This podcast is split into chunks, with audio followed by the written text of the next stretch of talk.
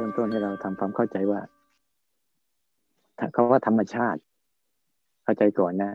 ตัวธรรมชาติ เนี่ยหนึ่งคือตัวธรรมชาติสองไอตัวธรรมชาติที่แบ่งเป็นสองลักษณะ ลักษณะของรูป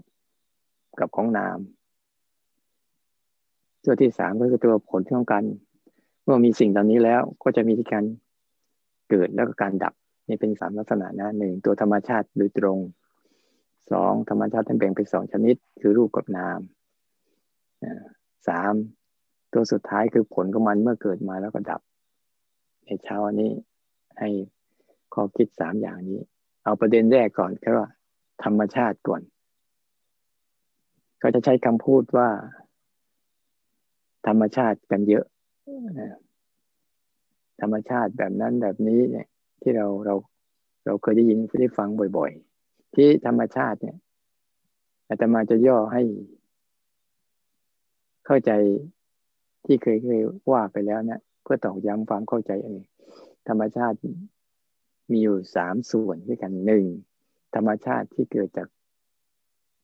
มีคำว่าทำอยู่สามอย่างคำว่าธรรมชาตินี่คือการกระทำสภาวะธรรม แล้วก็ธรรมชาติ มีคำพูดสามอย่างนี้นะ การกระทำการกระทำใด ๆ ก็ตามนะก็จะเป็นตัวตัวธรรมชาติชนิดหนึ่งที่เราเราเรียกกันขึ้นมาว่าการปรุงแต่งของโลกใบนี้ ที่เกิดการกระทำอยู่นะเพราะบนโลกใบนี้ไม่ว่าจะมีอะไรเกิดขึ้นก็ตาม ต้องมีการกระทำก่อนเขาเรียกว่า การผสมเหตุปัจจัยกันขึ้นมา การผสมเหตุปัจจัยต่างๆขึ้นมาไอการผสมเหตุปัจจัยนี่แหละ มันจะลงล็อกไปสู่การกระทำให้เกิดขึ้น ตัวอย่างเช่นว่าที่เราเกิดขึ้นมาได้ก็เพราะการกระทำของบุคคลสองคนก็ดี หรือของธรรมชาติก็ดี ที่คอยอยากผสมประสาน ให้ออกมาเป็นรูปแบบนะนี่ก็เรียกว่า การกระทำใด ๆ ก็ตามล้วนแล้วแต่ เกิดมาจากการปรุงแต่งของสังขารนานาชนิด ที่ปรุงแต่งมาเป็นรูปปรุงแต่งมาเป็นการกระทำในแบบนั้นแบบนี้อยู่เรื่อยๆ ที่ออกมาในรูปแบบของ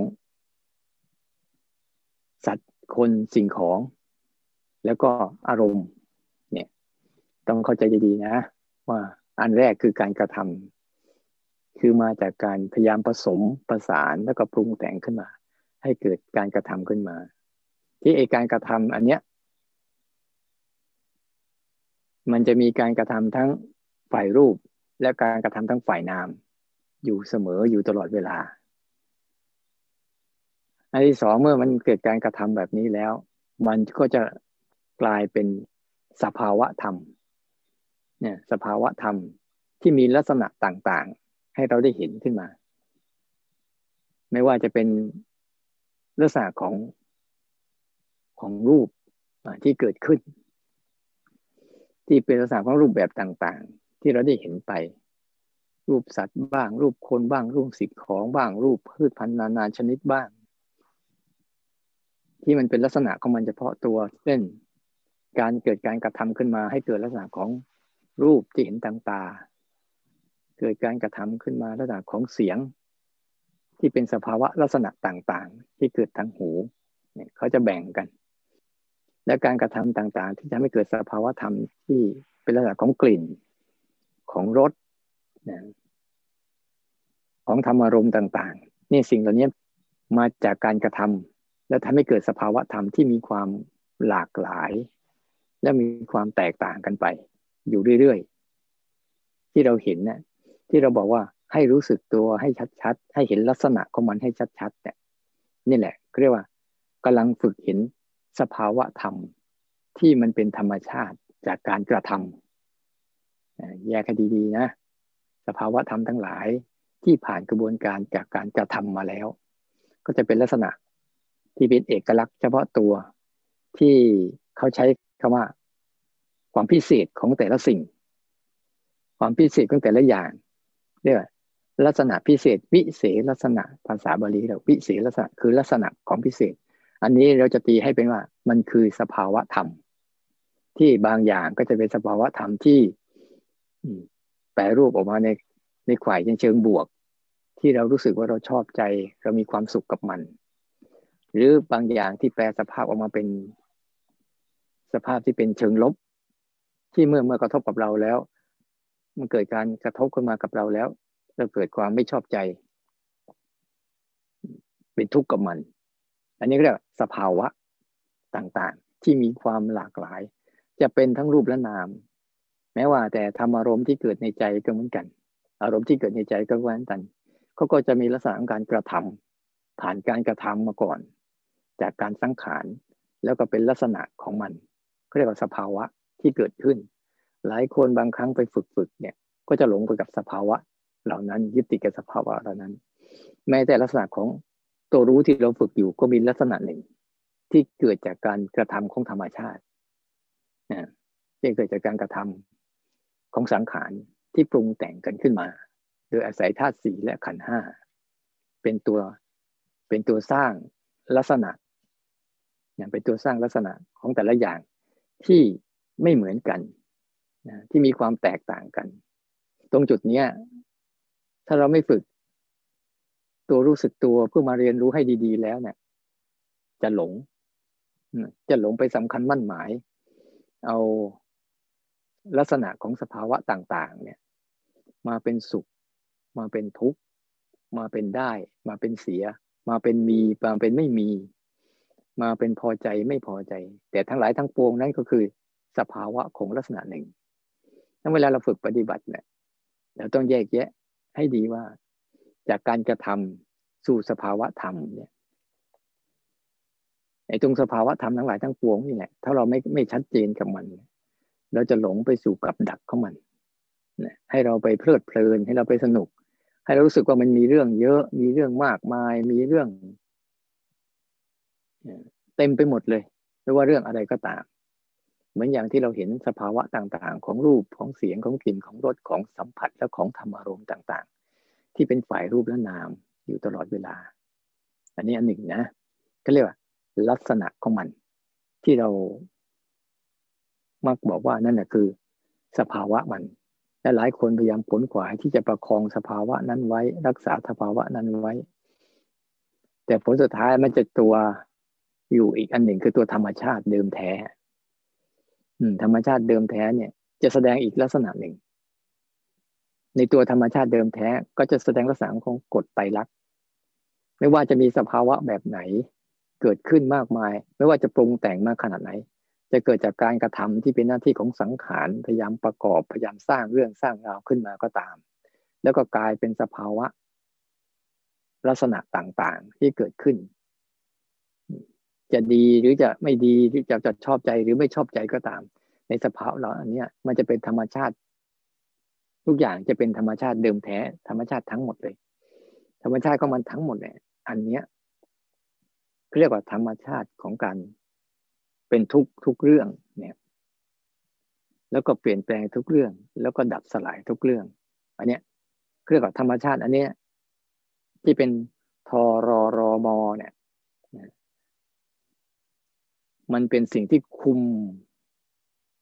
เนี่ย ที่คุมเอาธรรมชาติ ที่เกิดจากการกระทำที่เกิดจากสภาวะธรรมทั้งหลายทั้งปวงเนี่ยให้เปลี่ยนแปลงไปตามตามกฎของมัน มันจึงเป็นสิ่งที่ว่าทุกอย่างมันจึงเกิดมาในรูปแบบของของสภาวะที่เป็นทุกข์ทั้งหมดเลย แล้วก็เปลี่ยนแปลงทั้งหมดเลย แล้วก็เกิดดับทั้งหมดเลย มันก็จะดับไปเรื่อยๆ อันนี้ให้เข้าใจลักษณะการทำหน้าที่ของธรรมชาตินะทั้งสามอย่างนี้ จากการกระทำสู่สภาวะธรรม สู่ธรรมชาติเดิมแท้ ธรรมชาติที่มันเกิดขึ้นอย่างเดิมแท้ของมัน คือการเกิดแบบนี้ อันนี้คือความหมายของธรรมชาตินะฉะนั้นในการกระทำเนี้ยที่จะเกิดขึ้นจากการกระทำทั้งหลายทั้งปวงเนี่ยมันก็มาจากรากฐานของธาตุสี่กับขันห้านั่นเอง ที่ว่าเจ้าสังขารน่ะจะปรุงมาเป็นเรื่องนู้นเรื่องนี้เรื่องนั้นมากมาย อย่าง มันปรุงมาเป็นจากธาตุสี่ก็จะปรุงมาเป็นฝ่ายรูปเป็นหลักนะธรรมชาติของธาตุธรรมชาติของรูปเนี่ยทั้งหลายทั้งปวงเนี่ย ส่วนใหญ่จะอาศัยธาตุสี่เป็นหลักในการในการสร้างขึ้นมา ในการที่จะสร้างลักษณะขึ้นมา แล้วก็สร้างความแปรปรวนขึ้นมาอยู่ตลอดเวลา ในธรรมชาติชนิดนี้ มันจะสร้างธรรมชาติของรูปขึ้นมา โดยส่วนหนึ่ง ที่จะเกิดจากการธาตุสี่ดินน้ำลมไฟ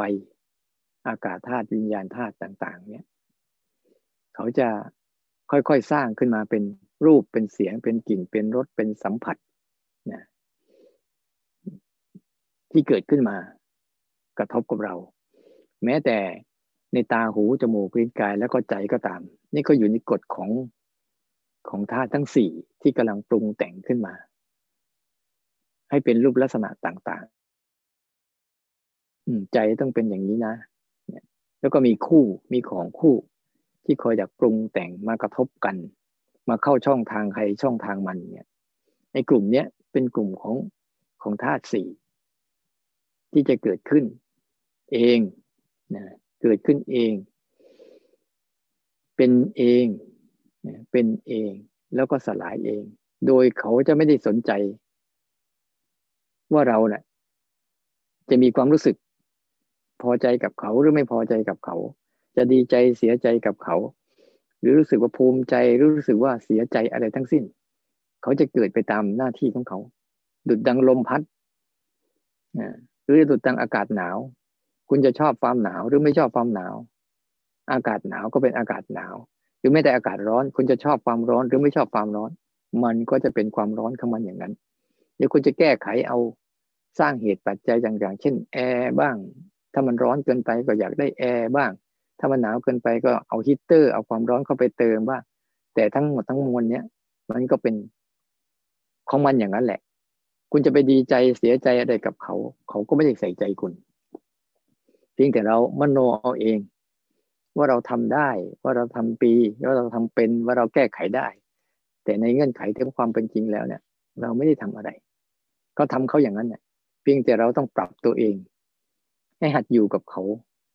ให้เป็น เนี่ยเราจะต้องหัดตรงนี้ให้ดีเพราะเรามาฝึกอยู่เนี่ยเรามาฝึกฝึกทั้งหมดเนี่ย เพื่อเรามาฝึกหัดปรับปรับจิตปรับใจให้อยู่กับทุกข์โดยไม่เป็นทุกข์ได้อย่างไร นี่คือหัวใจมัน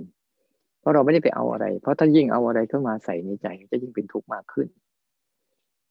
ยันธรรมชาติของรูปเนี่ย มันจะอาศัยธาตุสี่เป็นรากฐาน ดินน้ำลมไฟปรุงแต่งมา แล้วก็มากระทบกับตาหูจมูกลิ้นกายแล้วก็ใจกลายมาเป็นรูปเสียงกลิ่นรสสัมผัส ส่วนเจ้าใจเนี่ยก็จะเป็นธรรมชาติอีกชนิดหนึ่ง ของสังขารที่เป็นฝ่ายนาม ที่มันจะมีองค์ประกอบมาจากรากฐานของ ขันนะดึงเอารูปเวทนาสัญญาสังขารแล้วก็วิญญาณ ขึ้นมา ขึ้นมาปรุงแต่งเป็นอารมณ์ เป็นความคิดนึก เป็นความพอใจเป็นความไม่พอใจนั้นความพอใจและไม่พอใจนี่ จะเป็นธรรมชาติของฝ่ายนามนะไม่ใช่เป็นธรรมชาติของฝ่ายรูปนะเราพอใจบ้าง เราไม่พอใจบ้าง เราชอบบ้างไม่ชอบบ้าง รือเราเป็นอารมณ์ หรือเป็นสภาวะที่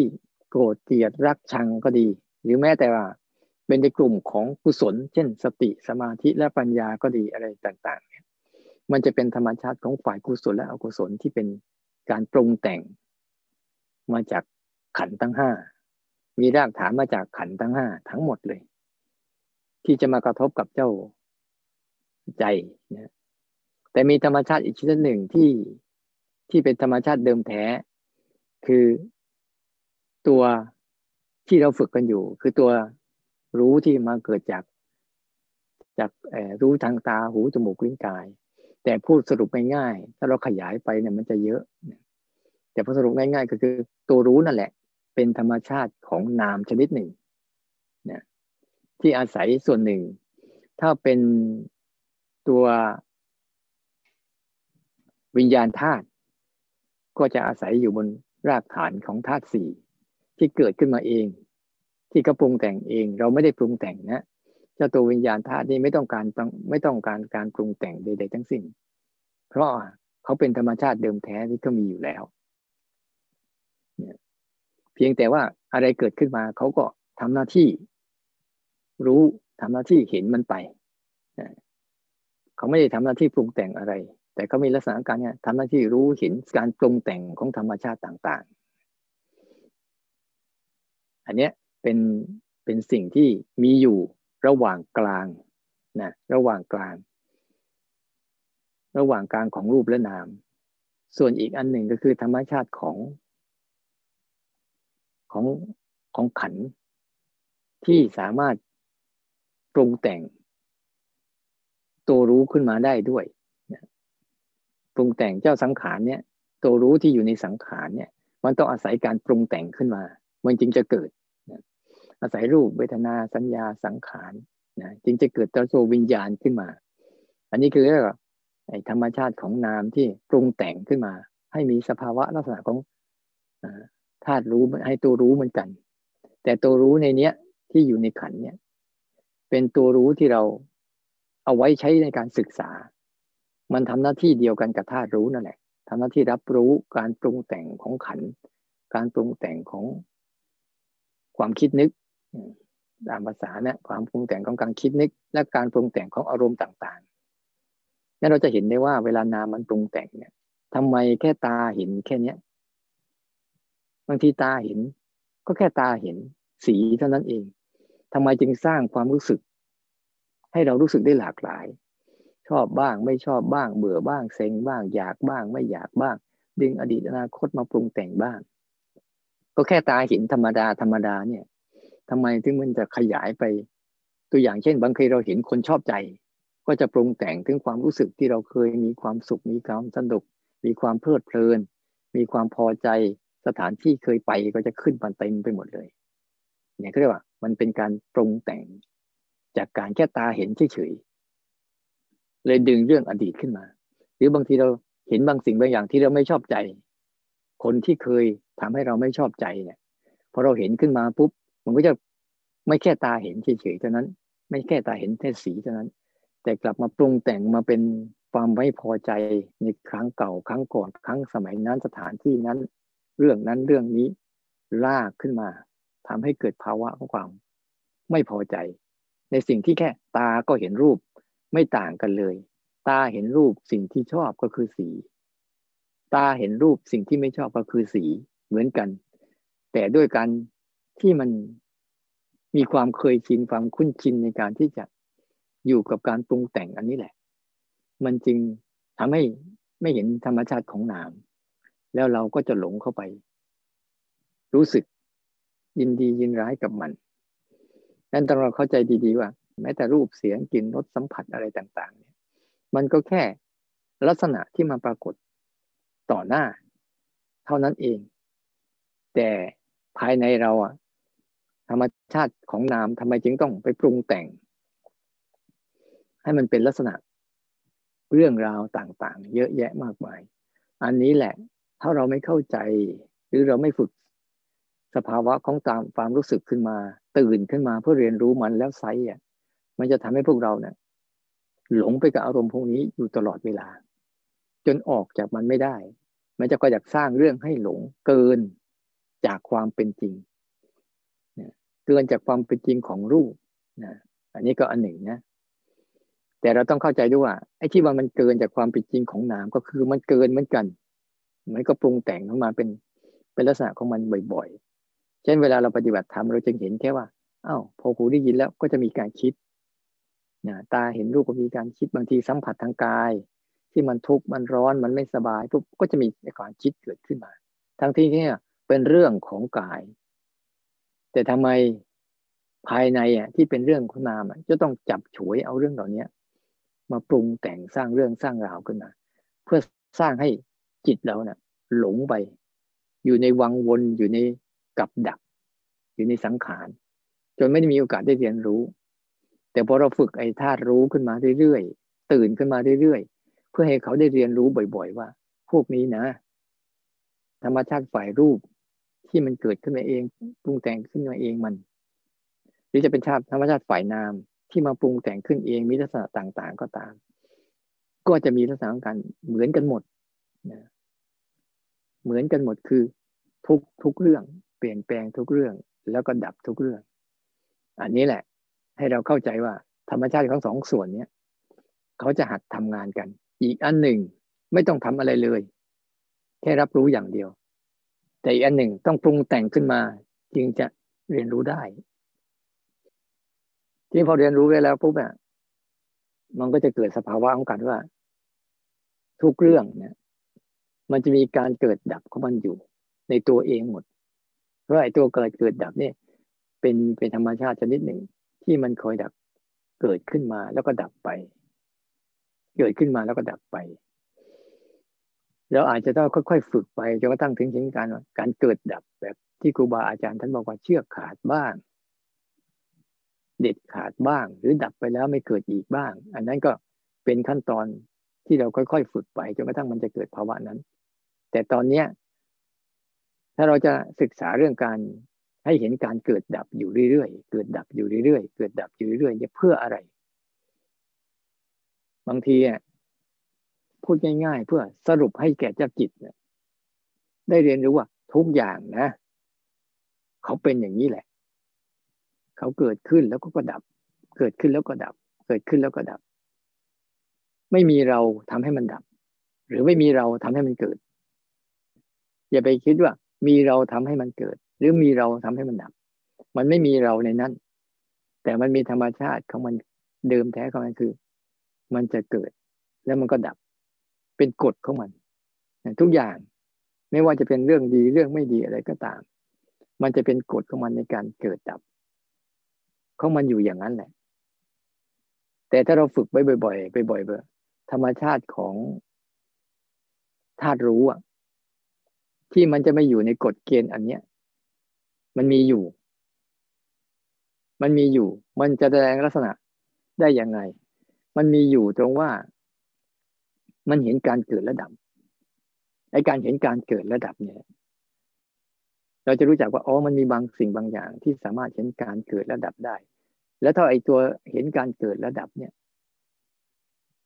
มันดับไปด้วย มันจะไม่เห็น แต่ถ้าเราเข้าใจลึกๆแล้วนะ มันจะเห็นแต่ว่าลักษณะต่างๆ เกิดดับ แต่ตัวมันน่ะ ไม่ได้เกิดได้ดับอะไรเขาเรียกว่า เขาไม่ได้เกิดมาเขาจึงไม่ได้ดับไป ธรรมชาติของธาตุรู้เนี่ย แต่ที่เราก็ยังยังเกิดยังดับ ยังเกิดยังดับ ยังรู้สึกว่าบางสิ่งบางอย่างบางเกิดบางสิ่งบางอย่างมันดับอยู่เนี่ยเขาเรียกว่ามันยังเป็นกระบวนการของการฝึกรู้อยู่อยู่ในขันอยู่นั้นไอ้ตัวรู้ที่รู้รู้อยู่ในขันเนี่ย มันก็จะเห็นการเกิดระดับเกิดระดับ แต่ในตัวมันเนี่ยบางครั้งว่าจะมีการเกิดระดับไปด้วย ทำไมถึงบางครั้งเราเรียกว่าบางรู้ไปทำไมไม่มีมีตลอด เพราะว่าไอ้เจ้าตัวการเกิดระดับของของตัวนามนี่แหละ คือบางครั้งเลยรู้บ้าง ไม่รู้บ้าง รู้บ้าง ไม่รู้บ้าง แต่มันมีตัวหนึ่งที่ว่า สามารถที่จะรู้ได้ว่า มันรู้บ้าง ไม่รู้บ้าง เห็นตัวรู้ที่มันเกิดระดับเนี่ย เนี่ยเป็นเรื่องอีกเรื่องหนึ่งที่เราต้องค่อยศึกษาไป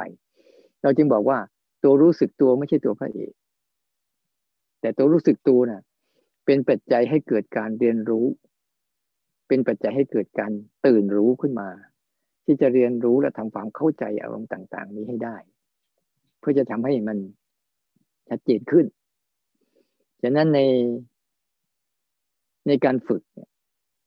เราต้องเข้าใจดีๆว่า เราฝึกที่จะศึกษาธรรมชาติ เราไม่ได้ฝึกเพื่อจะจัดการกับธรรมชาติ อันนี้เราต้องทำใจเบื้องต้นก่อน ที่ การจะฝึกเพื่อศึกษาธรรมชาติเนี่ย มันต้องฝึกแบบ อย่ามีตัวมีตนในการฝึก อย่ามีความรู้สึกว่าเราได้บางอย่างเสียบางอย่างในการฝึกเนี่ยถ้าเราฝึกอย่างมีตัวมีตนในการฝึกเนี่ย เราจะรู้สึกยังไง เราจะรู้สึกว่า เราจัดการมันได้บางอย่าง จัดการมันไม่ได้บางอย่าง อันนี้เราจะรู้สึกแบบนี้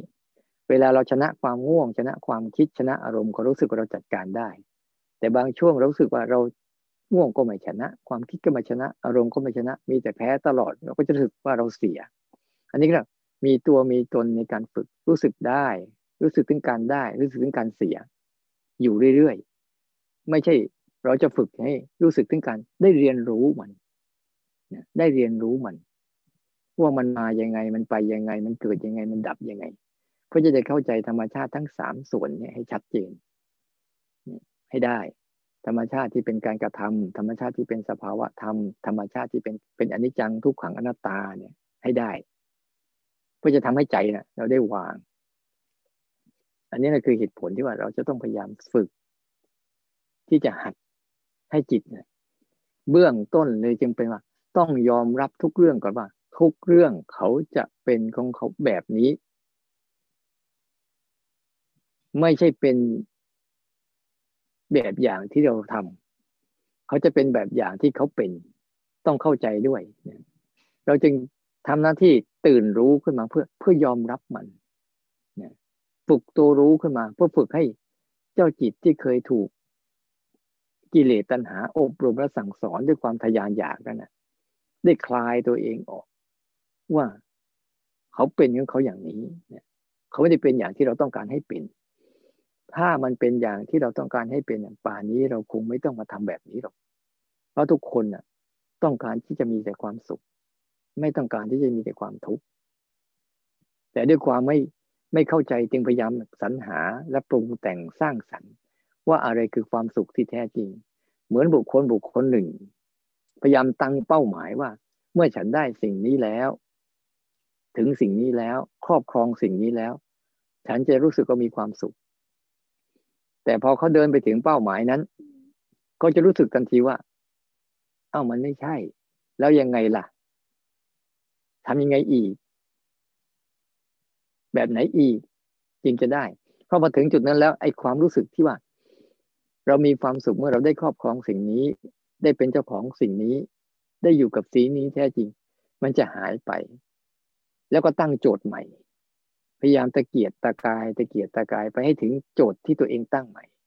พอไปถึงตั้งตั้งใจได้ใหม่ เหมือนบุคคลบุคคลหนึ่งเนี่ยพยายามสมมติว่าเขามีความรู้สึกว่าถ้าฉันมีรถสักคันหนึ่งเนี่ยจะมีความสุขมีความสบาย มีบ้านหลังหนึ่งนะที่จะมีความสุขความสบาย แต่พอได้รถได้บ้านหลังนั้นมาหรือได้สมบัติที่เราปรารถนามาแล้ว มันก็จะอ้าวแล้วยังไงล่ะ ไม่เห็นมีความสุขเลย ก็วิ่งหาต่อ อันนี้แหละ ธรรมชาติของตัวตนน่ะที่มันจะสร้างขึ้น สร้างขึ้น สร้างขึ้น ทุกเรื่องก็คือธรรมชาติเหมือนกัน แต่ธรรมชาติทั้งฝ่าย ฝ่ายที่ทำให้เกิดทุกข์หรือฝ่ายที่ทำให้เกิดการดับทุกข์อันเนี้ยเราจึงต้องศึกษา จึงต้องเรียนรู้ จึงต้องทำความเข้าใจ เพราะว่าเราจะพยายามสร้างธรรมชาติของฝ่ายดับทุกข์ ไม่ใช่สร้างธรรมชาติทั้งฝ่ายเกิดทุกข์เราจึงต้องพยายามฝึกฝนว่า ให้มันได้เรียนรู้ว่าอย่ามีตัวตน อย่ามีความรู้สึกว่า นั่นเรา นั่นของเรา นั่นเป็นตัวตนของเรา ใด ๆ ทั้งสิ้น แต่ให้พลิกจิตใจใหม่ มีแต่การยอมรับ มีแต่การอยากศึกษามัน ไม่ว่ามันจะมาในรูปแบบใดก็ตาม จะต้องทำจิตให้ใหม่ ในการที่ว่า ยอมรับมันทุกเรื่อง แล้วมันจะไม่มีเรื่องอะไรมากมาย แต่ถ้าเราปฏิเสธทุกเรื่องเนี่ย เราจะเกิดการหนักใจ เกิดการทะเลาะกันในใจ เกิดการฟาดฟันกันในใจ เกิดการต่อสู้กันทางจิตใจ มันจะหาความสุขความสงบไปได้ ทั้งที่ว่า ต่อสู้ฟาดฟันเอาชนะไปแล้ว ก็เหมือนเดิม ไม่ได้มีอะไรต่างจากเดิมเลย เราลองสำรวจดูสิ เมื่อก่อนเราต่อสู้ฟาดฟันว่าเราชนะนู่นชนะนี่ได้นู่นได้นี่แล้วเป็นยังไง เหมือนเดิม วันนี้อาจจะชนะวันหน้าไม่ชนะอีก มันจริงไม่ใช่เส้นทางของการดับทุกข์แต่เป็นเส้นทางการเกิดทุกข์แต่เส้นทางการดับทุกข์คือเปิดใจยอมรับเนี่ยประเด็นแรก แล้วก็เปิดใจที่จะเผชิญกับมันอย่างที่มันเป็น ไม่ใช่อย่างที่เราต้องการให้เป็น แล้วก็เรียนรู้ทำความเข้าใจให้ดีๆ จิตเราเองเนี่ยก็จะเริ่มรู้สึกว่าอ๋อสิ่งนี้เขาเป็นแบบนี้เองนะเขาเป็นธรรมชาติเขาอย่างนี้แหละ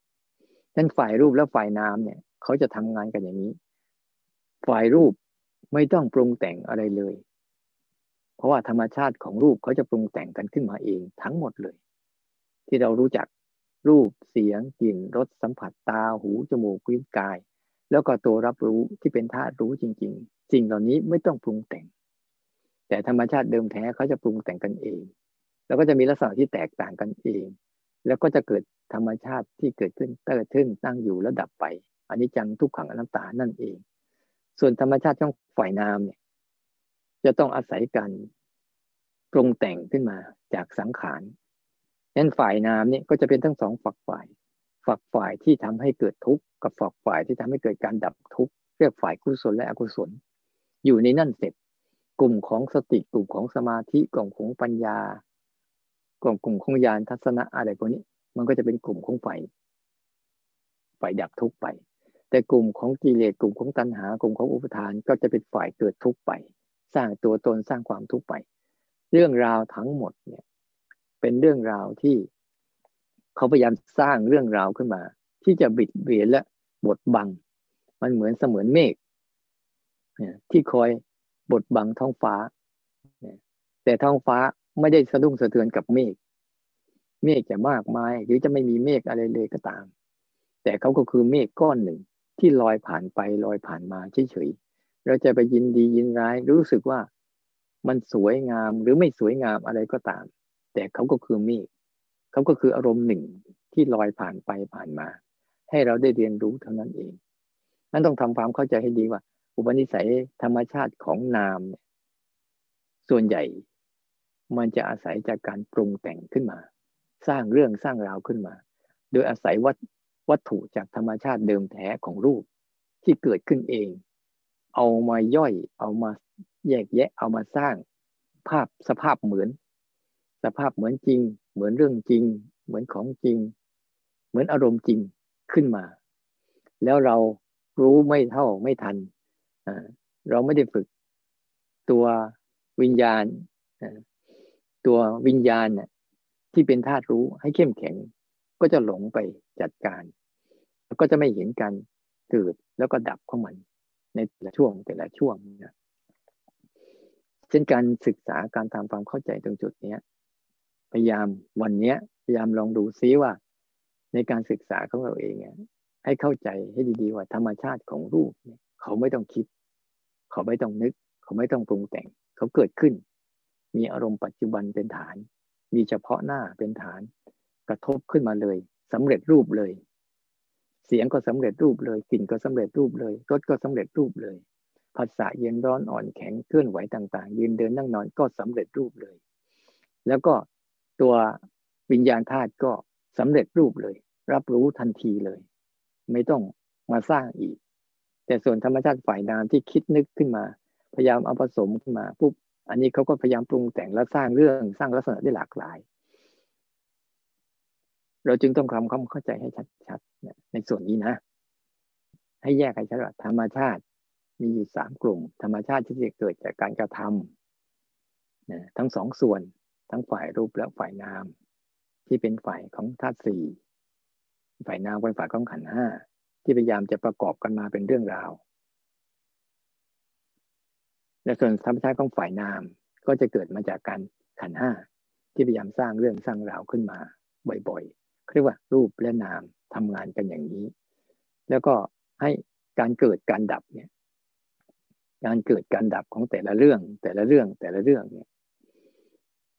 มันต้องทำความเข้าใจบ่อยๆ ให้ให้จิตมันได้รู้บ่อย ๆ เข้า บ่อย ๆ เข้า แล้วก็จะเห็นการเกิดการดับของแต่ละเหตุแต่ละปัจจัย ว่ามันประกอบด้วยเหตุนี้นะพอหมดเหตุหมดปัจจัยอันนี้มันจึงดับ อันนี้ต้องค่อย ๆ ขยายไปเรื่อยๆค่อย ๆ ศึกษาไป เพราะส่วนใหญ่เบื้องหลังของการเกิดและดับเนี่ยมันมาจากเหตุเหตุเกิดพอหมดเหตุปุ๊บมันก็ดับ ก็ไม่เหตุอีกก็เกิดอีกหมดเหตุก็ดับไป แต่ทั้งหมดทั้งมวลเนี้ยไม่ใช่มีเราทำต้องสรุปให้ได้ว่า ทั้งหมดทั้งมวลนี้ไม่ใช่เราทำมันขึ้นมา แต่เป็นธรรมชาติของทั้งสองสิ่งนี้ทำขึ้นมาวันเช้านี้อยากฝากข้อคิดไว้ประมาณนี้นะส่วนรายละเอียดอะไรให้จันทเชนได้ได้เสริม ได้เสริมได้เติมต่อก็ขอนิมนต์ครับ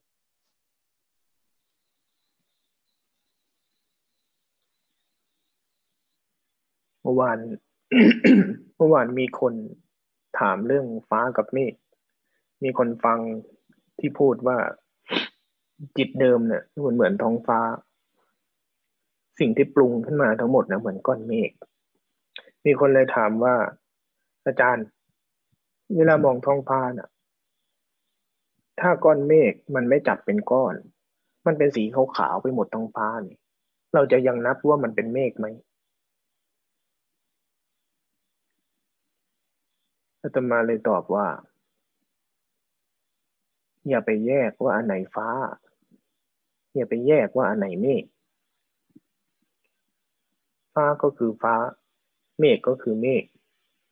มันไม่ได้แยกกันหรอก แต่มันก็ไม่ได้รวมกัน มันก็เป็นอันเดียวกันนั่นแหละ แต่มันไม่ใช่สิ่งเดียวกัน คุณลองมองดูดีๆสิฟ้าก็คือฟ้านะเมฆก็คือเมฆ แต่ฟ้าก็ไม่ได้แยกจากเมฆเมฆก็ไม่ได้แยกจากฟ้า มันก็เป็นเรื่องของใครของมันอย่างนั้นแหละปัญหาปัญหาน่ะ บางครั้งภาวนาไปน่ะ ใจเรามันแยกฟ้าแยกเมฆ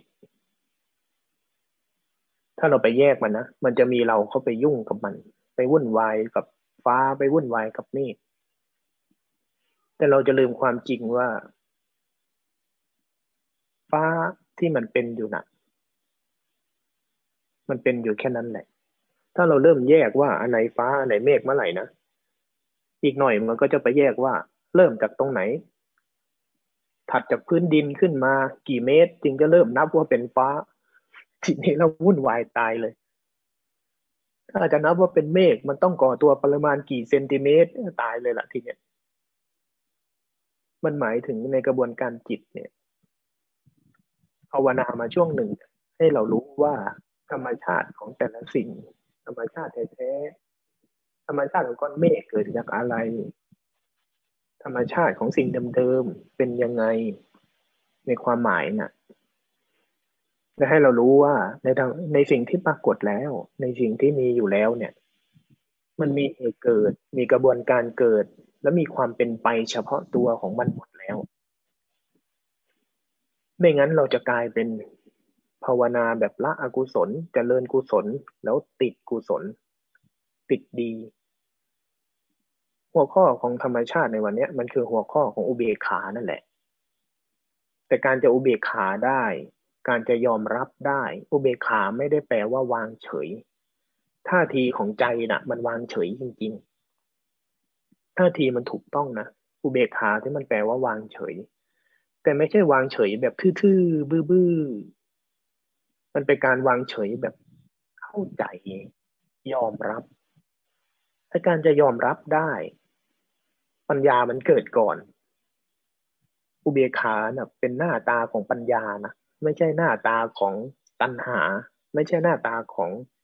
อวิภวะตัณหา ในกระบวนการภาวนานะช่วงหนึ่ง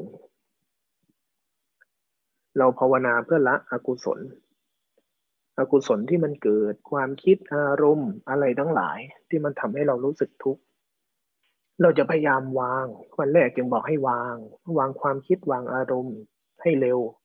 ทีนี้พอมาเริ่มเจอรู้เนื้อรู้ตัวอยู่ปกติไม่คิดก็ได้ ไม่รู้สึกอะไรก็ได้กายธรรมดาธรรมดาปรากฏ ทีนี้มันจะเริ่ม รักษาสิ่งนี้รู้เนื้อรู้ตัวขึ้นมากิเลสไม่เกิดความคิดไม่เกิดอารมณ์เกิดน้อย ทีนี้ก็จะอยากให้มันเกิดน้อย แล้วจะพยายามรู้เนื้อรู้ตัวรักษาการรู้เนื้อรู้ตัว แต่ท่าทีในใจลึกๆ เราจะปฏิเสธ ปฏิเสธธรรมชาติ ปฏิเสธอกุศล ปฏิเสธสิ่งที่ไม่ต้องการ โดยไม่รู้ตัว ธรรมชาตินั้นเป็นธรรมชาติของตัณหา ตัณหามีสามลักษณะ กามตัณหามันจะพุ่งไปข้างหน้า พุ่งไปข้างหน้า ดึงดึงเหนียวเหนียวในใจจะมีอาการดึงดึงเหนียวเหนียวบางอย่างเกิดขึ้น วิภาวะตัณหาจะเป็นอาการถอยถอยออกทีบออก หนีปฏิเสธภาวะตัณหาจะเป็นอาการพยายามคงที่ให้ได้ พยายามคงตัวไว้แบบนั้น เหมือนเวลาเห็นก้อนเมฆใจก็จะพยายามจำก้อนเมฆก้อนนั้นที่มันเป็นก้อนแบบนั้น เวลาอะไรเกิดขึ้นใจก็จะพยายามทำตัวนิ่งๆทำตัวอยู่กับอารมณ์นั้นๆ แม้แต่ตัวรู้ เวลารู้เนื้อรู้ตัวเวลามีสติขึ้นมา ก็จะพยายามให้มันอยู่แบบนั้น เวลาได้สภาวะอารมณ์อะไรขึ้นมา ก็จะพยายามให้อารมณ์นั้นคงที่ เวลาอารมณ์ที่ไม่ดีอารมณ์ทั้งหลายที่เกิดขึ้นมาแล้วทำให้ไอการรู้เนื้อรู้ตัวมันหาย เราก็จะพยายามวิ่งหนีปฏิเสธ ความง่วงเกิดขึ้นนะเห็นไหมว่าใจมันมีอาการปฏิเสธ มันไม่ได้เกิดท่าทียอมรับ ความคิดเกิดขึ้นใจมีท่าทีปฏิเสธ มีท่าทีของการไม่ยินดีต่อสิ่งนั้น นี่เป็นเวภาวะตัณหา ไอ้สามตัวเนี่ย ไอ้สามตัวเนี่ย ถ้ามันทำงานสำเร็จ สิ่งที่หนุนมันอาหารมันคือความเพลิดเพลินไปกับอารมณ์ เพลิดเพลินไปกับเวลามันเป็นอย่างนั้น เราก็เลยเติมเสริมต่อ นั่นแหละปัญหาของสิ่งนี้เมื่อเกิดแล้ว มันไม่ดับ เมื่อสิ่งนี้เกิดท่าทีในใจที่ปฏิเสธอารมณ์เลือกอารมณ์ คัดแยกว่าต้องเอาแบบนั้นต้องเอาแบบนี้ต้องเป็นอันนี้ต้องเป็นอันนั้นปัญหาทิฏฐิทำงานแบบนี้เมื่อไหร่ไตรลักษณ์คือความเป็นจริงต่อหน้าต่อตาของธรรมชาติเหล่านั้นจะหายไปหมดเลย ถ้ามากเข้าเป็นยังไง มากเข้าก็กลายเป็นเพลิน เพลินในการทำยกมือก็เพลิน รู้เนื้อรู้ตัวก็เพลิน แต่ความเป็นลักษณะพิเศษที่ท่านอาจารย์บอก แต่ความเป็นจริงของแต่ละสิ่งที่มันเกิดมันเปลี่ยนแปลง ความเป็นธรรมดาของแต่ละอย่างมันจะหาย ต้องสังเกตดู เวลาเพลิน เวลาเผลอการเดินเราก็ไม่ธรรมชาติ เป็นธรรมชาติที่ถูกประดิษฐ์ เป็นธรรมชาติที่ถูกสร้าง เข้าใจดีๆนะ ธรรมชาติแบบเดิมๆกับธรรมชาติที่สร้าง มันจะกลายเป็นธรรมชาติที่สร้าง แม้แต่ท่าเดิน เดินก็เดินปกติ แต่เวลาเราเพลินเราเผลอเมื่อไหร่ท่าเดินเราเป็นท่าเดินที่ อาตมาชอบเรียกมันว่าไอ้ผีกรรมฐาน เวลาเดินมันจะกลายเป็นผีกรรมฐานขึ้นมาทันทีเลย เวลารู้เนื้อรู้ตัวขึ้นมาในใจลึกๆจะกลายเป็นคนดีขึ้นมาทันทีเลยไอ้นี่แหละ เป็นธรรมชาติฝ่ายสังขารฝ่ายปรุงแต่งฝ่ายที่ใจทำเกินจากธรรมชาติเดิมๆต้นไม้มันไม่ได้รู้สึกดีหรือไม่ดีนะต้นไม้มันก็แค่ต้นไม้ มันก็เป็นธรรมชาติได้น้ำ มันก็ออกใบลมแรงมันก็โยกโคลงมันไม่ได้ดีหรือไม่ดี แต่ต้นไม้ที่มันต้นไหนใหญ่ต้นไหนใบไม้ดี ต้นไหนใบร่ม เราจะรู้สึกว่ามันดีไอ้ความรู้สึกว่ามันดีเกิดขึ้นในใจเราไอ้นี่เป็นส่วนธรรมชาติปรุงแต่งในใจอาตมาใช้คำว่าธรรมชาติฝ่ายแท้กับธรรมชาติที่ปรุงแต่ง เพราะว่า เราภาวนามาเนี่ย ถ้าเราไม่เข้าใจว่าไอ้ธรรมชาติของความชอบ ธรรมชาติของความไม่ชอบ ธรรมชาติของความพอใจ ธรรมชาติของความไม่พอใจที่เกิดขึ้นภายในเราเนี่ย ธรรมชาติของความคิด ธรรมชาติของความเพลิน ธรรมชาติของความเผลอธรรมชาติของกิเลสตัณหาอาตมาใส่มันว่า ธรรมชาติ เพราะมันเป็นแค่ธรรมชาติจริง ๆ นะ ถ้าเราไม่ตอกย้ำแล้วไม่ไม่ทำความเข้าใจกับมันว่ามันก็เป็นเพียงธรรมชาติอย่างหนึ่ง มันเป็นแค่ธรรมชาติอย่างหนึ่ง เราจะเกลียดกลัวไอ้พวกเนี้ย แล้วเราจะไม่ยอมให้มันเกิด เราจะไม่ยอมศึกษา เราจะไม่ยอมรับมัน ใจมันจะมีภาพของฝากหนึ่งที่ต้องเป็นแบบนั้นที่ต้องเป็นแบบนี้ที่ต้องตื่น ต้องรู้ ต้องโลก ต้องชัดต้องคม ต้องเอาไอ้นี่ ต้องไม่เอาไอ้นี่ ต้องไม่เป็นแบบนี้ต้องเป็นแบบนี้ถ้าใจเรามีแบบนั้นเมื่อไหร่สิ่งที่เรียกว่าทิฏฐิท่าทีของใจที่จะเป็นผู้บทบัญญัติต่อโลก บทบัญญัติต่อธรรมชาติ อันนั้นสวยอันนี้ไม่สวย อันนั้นดีกว่าอันนี้ อันนี้ดีกว่าอันนั้น มันจะเกิดขึ้นทันที ถ้าธรรมชาติ แบบนี้เกิดขึ้นไอ้ส่วนเกินเหล่านี้เกิดขึ้น ท่าทีของการศึกษาจะหาย ท่าทีของปัญญาจะหาย ปัญญาเกิดจากการศึกษานะไม่ได้เกิดจากการเลือกอย่างหนึ่งปฏิเสธอย่างหนึ่ง อันนั้นเกิดขึ้นทีหลัง เป็นการบริหารจัดการทีหลัง แต่ท่าทีแรกที่ต้องเกิดขึ้น ท่าทีของการยอมรับ ทีนี้เวลาเราภาวนาเนี่ย เราลองสัมผัสดูสิ ธรรมชาติของความร้อนคืออะไร ธรรมชาติของความร้อนก็คือร้อนนะธรรมชาติของความร้อนไม่เย็น ธรรมชาติของความเย็นคืออะไรก็คือเย็น ธรรมชาติของลมคืออะไร มันก็คือยักย้ายถ่ายเทเปลี่ยนผ่านนั่นแหละ นั่นแหละธรรมชาติของมัน ทีนี้ไอ้ธรรมชาติของความง่วงคืออะไร ธรรมชาติของการรู้คืออะไร ธรรมชาติของความปวดคืออะไรลองแยกฝ่ายกายนะ ตอนเนี้ย เราลองหยุดยกมือสิ ใครที่นั่งยกมืออยู่ ลองปล่อยมันสิ อันนี้เป็นภาคลงมือภาวนาแล้วนะ ที่จะให้เราสังเกตในความเป็นธรรมชาติ สัมผัสรับรู้โดยความเป็นธรรมชาติจริง ๆ ของสิ่งนั้นๆก่อน ถ้าไม่งั้นเราจะติดแต่ไอสิ่งที่ทำขึ้น ติดแต่สิ่งที่สร้าง แต่ไม่ทราบซึ้งและไม่ลึกซึ้งกับธรรมชาติที่มันมีแล้ว ถ้าไปติดในสิ่งที่ทำไปติดในสิ่งที่สร้าง มันยาก มันวางสิ่งที่สร้างไม่ได้ มันจะมีการคัดเลือกจัดสรรเอาไอ้นั่น ไม่เอาไอ้นี่ อุเบกขาเกิดยาก เราลองหยุด ธรรมชาติฝ่ายรูปก่อนต้องดูซิตอนเนี้ย ที่เราไม่ได้สร้าง กับไอ้เมื่อกี้ที่เรานั่งยกมือเป็นธรรมชาติที่เราสร้างเห็นไหมธรรมชาติแท้ที่เขาสร้างหมดแล้วเห็นไหมถ้าเรานั่งอยู่ตรงนี้เฉยๆแล้วให้ธรรมชาติเหล่านี้แสดงตัวนำหน้าไปเนี่ยเห็นไหมว่าอาการของธรรมชาติปรากฏเต็มเลยหนึ่งในนั้นก็คือหนาว ตึงยอนกระพริบตา ธรรมชาติของกายที่ไม่อยู่นิ่ง มีอาการไหวอาการโครงเนี่ยธรรมชาติของมัน มันเกิดตลอด และมันดับตลอด มันเปลี่ยนตลอด สิ่งนี้ไม่ใช่ปัญหา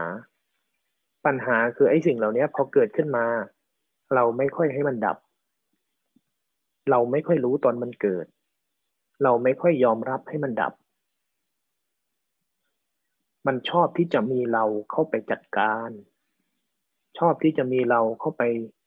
ให้อันนั้นอยู่ให้อันนี้หาย ถ้าเราแยกธรรมชาติฝ่ายกายได้ชัดอ่าทีนี้ยกมือสร้างจังหวะดูสิ การเคลื่อนการไหวที่มันเป็นการยกมือขึ้นเนี่ย อันเนี้ยเป็นธรรมชาติที่เรามีเจตนากรรม ในธรรมชาติฝ่ายกายมีสองส่วนเห็นไหมธรรมชาติแท้ๆน่ะ ไม่เป็นการเพ่งการจ้องได้ แต่เป็นการเพลินการเผลอได้ในธรรมชาติแท้ๆน่ะ เห็นไหม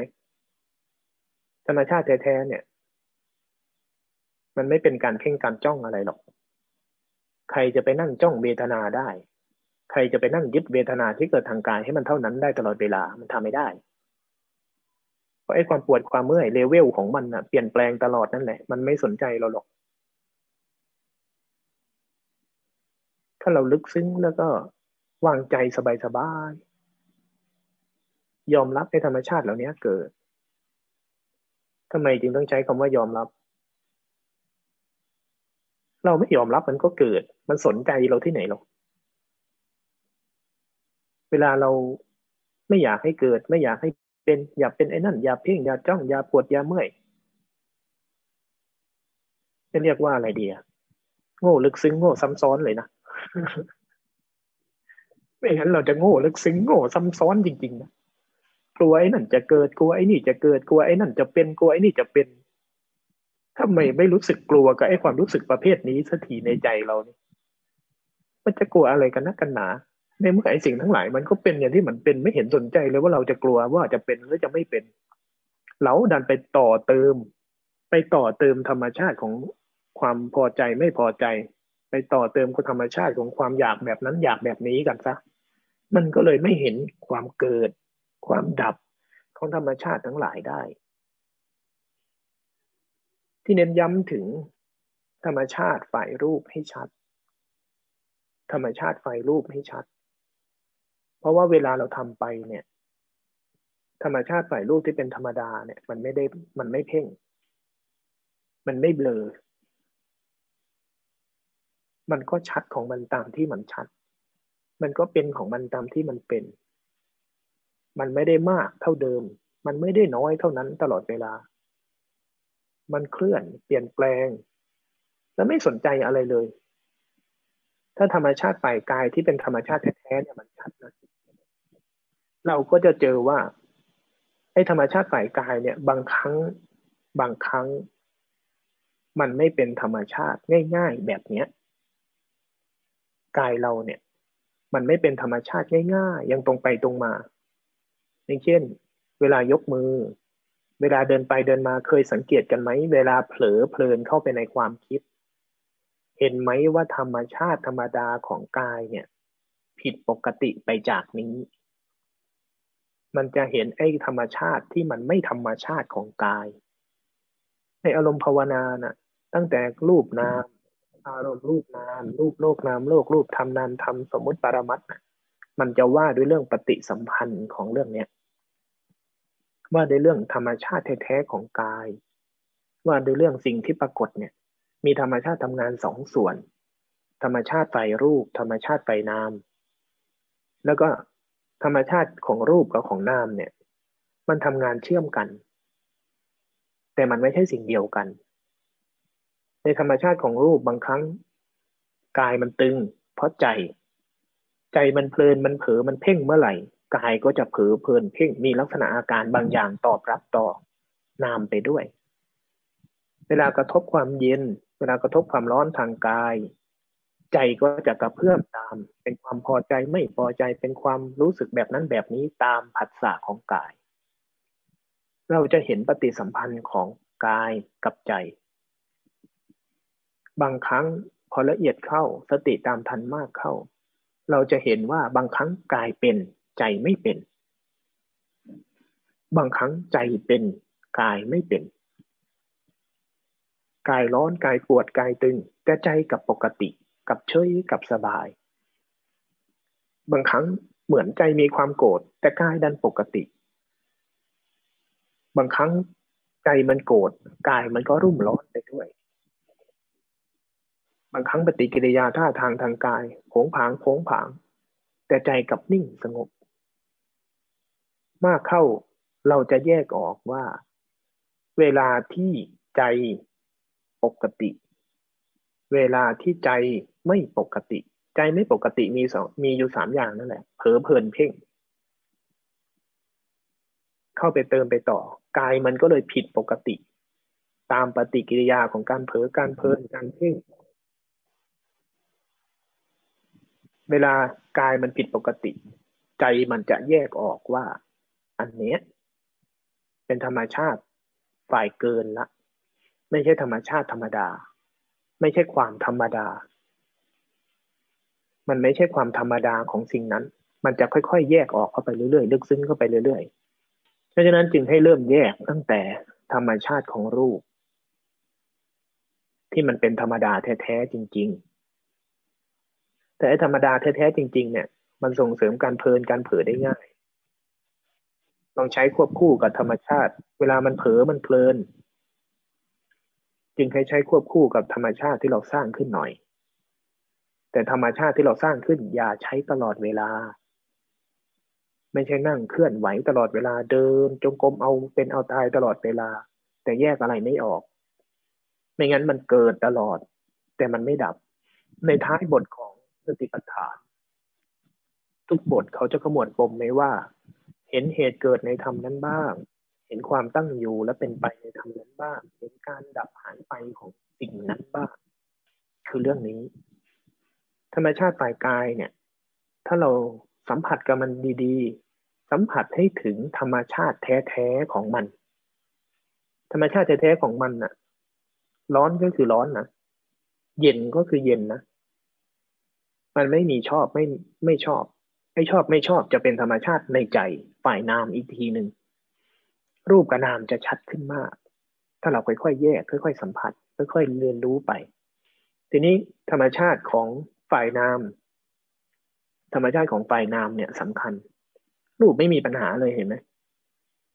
ไม่ว่ามันจะเป็นสิ่งที่สร้าง หรือเป็นสิ่งที่ไม่สร้าง หรือเป็นสิ่งที่มาอาศัยมันเกิดตามธรรมชาติ หรือเป็นสิ่งที่มันเกิดขึ้น เพราะนามไปยุ่งกับมัน มันก็ยังไม่เป็นปัญหานะในธรรมชาติฝ่ายรูป ธรรมชาติฝ่ายนามเนี่ยธรรมคำว่าธรรมชาติเนี่ยรวมไปถึงกิเลสตัณหาอุปาทาน รวมไปถึงความพอใจไม่พอใจรวมไปถึงอะไรทั้งหมดเลยนะให้เข้าใจแล้ววางใจกับมันว่ามันเป็นธรรมชาติทำไมมันจึงเป็นธรรมชาติ มันมีเหตุเกิด มันมีกระบวนการเกิด และมันไม่สนใจว่าเราจะชอบหรือไม่ชอบต้องการหรือไม่ต้องการ มันก็เกิด ความเป็นอนัตตาบังคับบัญชาจัดการไม่ได้ เลือกคัดจัดสรรให้มันมีก็ได้ ไม่มีก็ได้ตามใจไม่ได้ มันไม่ฟังเราในใจเนี่ย ในบทอนัตตลกนสูตรเนี่ยพุทธเจ้าแสดงเรื่องเนี้ยความเป็นธรรมชาติของสรรพสิ่ง เราจะยินดีไม่ยินดี มันก็เป็น และในความเป็นของมันน่ะ มันมีเหตุเกิด มีกระบวนการเฉพาะตัวมีลักษณะเฉพาะตัว และมันก็ แสดงความจริงเฉพาะอย่างเอาไว้ คือเปลี่ยน หาย ก่อตัวใหม่ เปลี่ยนหาย ก่อตัวใหม่ คือสิ่งที่เรียกว่าเกิดดับ เกิดดับก็คือไตรลักษณ์นั่นแหละที่ให้วางใจกับธรรมชาติในฝ่ายนามว่ามันเป็นธรรมชาติทั้งนั้นเนี่ย ถ้าเราวางใจแบบเนี้ยนี่คือท่าทีที่ถูกต้องของอุเบกขา ท่าทีของสมาธิฏฐิท่าทีของสังกัปปะ ท่าทีขององค์มรรคท่าทีของการภาวนาที่ถูกต้องสติสมาธิอุเบกขาแล้วทำให้เราเกิดการยอมรับว่า ธรรมชาติแท้ของกายก็เป็นอย่างนั้น ธรรมชาติของใจ ก็มีแบบเนี้ยกิเลสตัณหาอุปาทาน ไอ้ธรรมชาติฝ่ายเกิน ฝ่ายสร้าง กับธรรมชาติแท้ๆเดิมๆของใจที่ไม่เป็นไอ้พวกนั้นเลย ธรรมชาติของก้อนเมฆ ที่จะมาอุปมาก้อนเมฆกับท้องฟ้า ธรรมชาติของก้อนเมฆกับธรรมชาติของท้องฟ้า มันเป็นธรรมชาตินะ เราต้องยอมรับ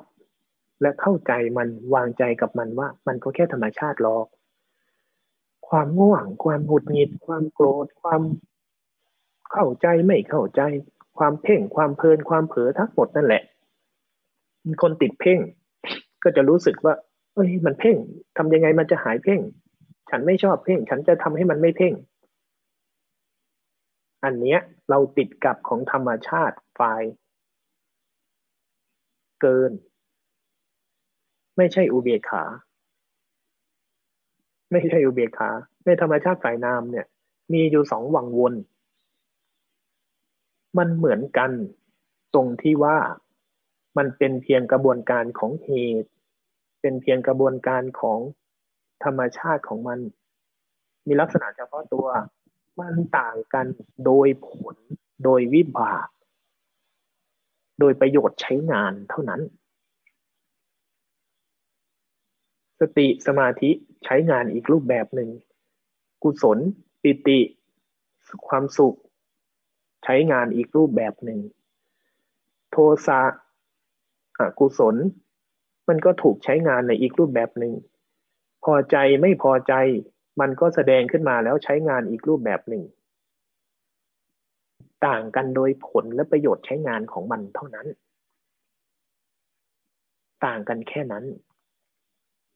ในธรรมชาติสองสองชุดของฝ่ายนามนะในธรรมชาติที่สูถูกสร้างขึ้นรู้สึกขึ้นปรากฏขึ้นในใจเนี่ย การเพลินการเผลอการเพ่ง การพอใจไม่พอใจการยินดีไม่ยินดี ความหงุดหงิดขี้ลำคาญ ความสุขความสบาย ความปีติ อารมณ์ทั้งหลายที่เกิดที่เรียกว่าอารมณ์อารมณ์อารมณ์ทั้งหลายที่เกิดเนี่ย มันเป็นเพียงแค่ธรรมชาติ เพราะว่ามันเกิดมาจากเชื้อของอวิชชา เชื้อของธรรมชาติที่จะต้องปรุงต้องสร้าง ต้องบทบัญญัติบางอย่างขึ้น ต่อธรรมชาติที่ปรากฏ ธรรมชาติชุดนี้เขามีกระบวนการของเขา เขามีแพทเทิร์นของเขา เขามีความเป็นไปของเขา เขามีของเขาแบบนั้น เขาทำของเขาแบบนั้น แต่ในธรรมชาติฝ่ายนาม เมื่อไอ้ธรรมชาติเหล่านี้เรายอมรับ เรารู้ เราทำความรู้จักเวลาความโกรธเกิดขึ้น เวลาความพอใจไม่พอใจเกิดขึ้น เวลาความง่วงเกิดขึ้น เวลาที่อารมณ์เหล่านี้ในใจเกิดขึ้น หน้าตาของธรรมชาติเหล่านี้เกิดขึ้น อย่าปฏิเสธ อย่าวิ่งหนี อย่าพยายามจัดการเขา อย่าพยายามไม่ให้เขาเกิด อย่าพยายามไม่ให้เขามี อย่าพยายามที่จะให้เขาหาย อันที่หนึ่งอันที่สองไม่ต้องพยายามทำให้เขาดับ ไม่ต้องพยายามทำให้เขาหาย ไม่ต้องพยายามทำให้มันไม่มีในจิต ไม่ต้องพยายามทำให้เอ้ยเกินแล้วไม่ต้องไม่ไม่ต้องเกิด มันมีก็คือมันมี มันปรากฏขึ้นมาก็คือมันปรากฏขึ้นมา มันเพ่งไปแล้วก็คือเพ่งไปแล้ว มันคิดแล้วก็คือคิดไปแล้ว มันเกินไปแล้วก็คือเกินไปแล้ว มันรู้สึกขึ้นมาแล้วก็คือรู้สึกขึ้นมาแล้ว โอบรับ แต่ไม่โอบกอด โอบอุ้ม แต่ไม่โอบกอด ถ้าโอบกอด อารมณ์ทั้งหลายดีเกิดขึ้น มันก็จะเข้าไปร่วม เข้าไปร่วมเสร็จ มันก็จะพยายามทำให้สิ่งนั้นคงอยู่ และมันจะไม่ยอมให้สิ่งนั้นดับลงไป เราจะกลายเป็นเพลินเผลอเพ่งเข้าไปในอารมณ์เหล่านั้น เวลามันเกิดขึ้นมา ก็รู้จักมันว่ามันเป็นสิ่งนั้น แล้วเราจะเข้าถึงธรรมชาติของฝ่ายนาม ธรรมชาติของสิ่งนั้น ธรรมชาติของอารมณ์นั้นๆ รรมชาติของมันเป็นแบบนั้นก็คือเป็นแบบนั้นนะทำไมฉันต้องโกรธทำไมฉันต้องเกลียดทำไมฉันน่าเกลียดแบบนี้ ฉันไม่ชอบเลยภาวนามา ไม่ดีเลยที่เป็นแบบนั้นที่เป็นแบบนี้ เห็นมันตลอดเลยทำยังไงมันจะหาย มันไม่ มันไม่หายเพราะคุณไปทำอะไรมันนั่นแหละ คุณจะเอามันออกจากคุณได้ยังไง ก็ในเมื่อมันนั่นแหละเป็นคุณ คุณน่ะไม่มี มีแต่พวกมันนั่นแหละ ความเป็นคุณเนี่ยมันเกิดจากความโง่ที่ลึกซึ้งเท่านั้น จึงอยากให้มันหาย แล้วอะลองลองคิดโดยตรรกกะนะกิเลสตัณหาอุปทานความชอบไม่ชอบความเพ่งความเพลินความเผลอไอ้สิ่งที่เรารู้สึกต่อมันเนี่ย แล้วก็อยากให้มันหาย อยากให้มันมี อยากให้มันไม่มีเนี่ย มันอยู่ในไหน มันอยู่ในสิ่งที่เรียกว่าเรานะไอ้ความน่าเกลียดก็ตามไอ้ความดี ๆ ก็ตามในจิตเราเนี่ย มันนั่นแหละคือส่วนประกอบที่เรียกว่าเรา มันสมมุติเรียกว่าเรา มันเป็นส่วนหนึ่งนะ อยู่ๆพอภาวนาขึ้นมาแล้วเราจะไปรังเกียจไอ้สิ่งเหล่านี้ไม่ให้มันมี เราจะได้บริสุทธิ์ ความเข้าใจนี้มันจะไม่ถูกมากเลยนะ แล้วพวกเราจะชอบเป็นแบบนี้ ว่าถ้าเรารู้สึกแบบนี้ขึ้นมา ถ้าเราพยายามทำแบบนี้ให้เรารู้ว่าเนี่ย ธรรมชาติของอวิชามันเล่นงานเราอยู่ ไม่ใช่ธรรมชาติของจิตเดิม จิตเดิมมันไม่แยกอะไร อะคุณลองมองท้องฟ้าอีกทีคิดถึงท้องฟ้าอีกทีท้องฟ้ามันเคยแยกไหมว่าอันไหนหมอกควัน อันไหนเป็นออกซิเจน อันไหนเป็นไฮโดรเจน อันไหนเป็นความชื้นมาก อันไหนเป็นความชื้นน้อย อันไหนเมฆก้อนใส อันไหนเมฆก้อนไม่ใส ท้องฟ้ามันแยกไหมมันไม่แยกนะไอ้ส่วนที่ประกอบกันแล้วเป็นเราอะ มันก็เหมือนกับไอ้ส่วนผสมที่ทำให้เป็นท้องฟ้านั่นแหละ มันไม่แยกแม้แต่ฝุ่นแต่ผง PM สองจุดห้าจึงเต็มไปหมดไงท้องฟ้าไม่ได้แยก แต่ไอ้สิ่งนั้นไม่ใช่ท้องฟ้า เป็นแค่ธรรมชาติ เป็นแค่ส่วนผสมซึ่งกันและกัน ถ้าเราวางใจแบบเนี้ย ค่อยๆเข้าใจ ค่อยๆวางใจ เราจะเห็นไอ้ธรรมชาติของส่วนที่มันพยายามเกาะกลุ่ม พยายามเข้าไปจัดการกลุ่มของสิ่งที่เกิดขึ้น เราจะเห็นธรรมชาติของสิ่งที่ปรุง สิ่งที่สร้าง เมื่อเห็นธรรมชาติของสิ่งที่ปรุง สิ่งที่สร้างขึ้นในใจ ไม่ว่ามันจะปรุงแบบไหน ไม่ว่ามันจะสร้างแบบไหน ไม่ว่ามันจะทำอะไรด้วยท่าทีแบบไหน อะรู้แล้วความโกรธเกิดขึ้น รู้แล้วความง่วงเกิดขึ้น ก็เลยทำเฉยๆรู้ตัว อันนี้มันก็สร้างซ้อนนะ ความโกรธเกิดขึ้น ความเพ่งเกิดขึ้น ความง่วงเกิดขึ้น แล้วใจรู้สึกอึดอัดใจรู้สึกชอบไม่ชอบ ถ้ามันแค่เห็น ถ้ามันแค่เห็นและยอมรับ เสียงที่มากระทบหูใครทะเลาะกับแม่ ทุกครั้งที่ได้ยินเสียงแม่ ทุกครั้งที่แม่ทำไม่ถูกใจ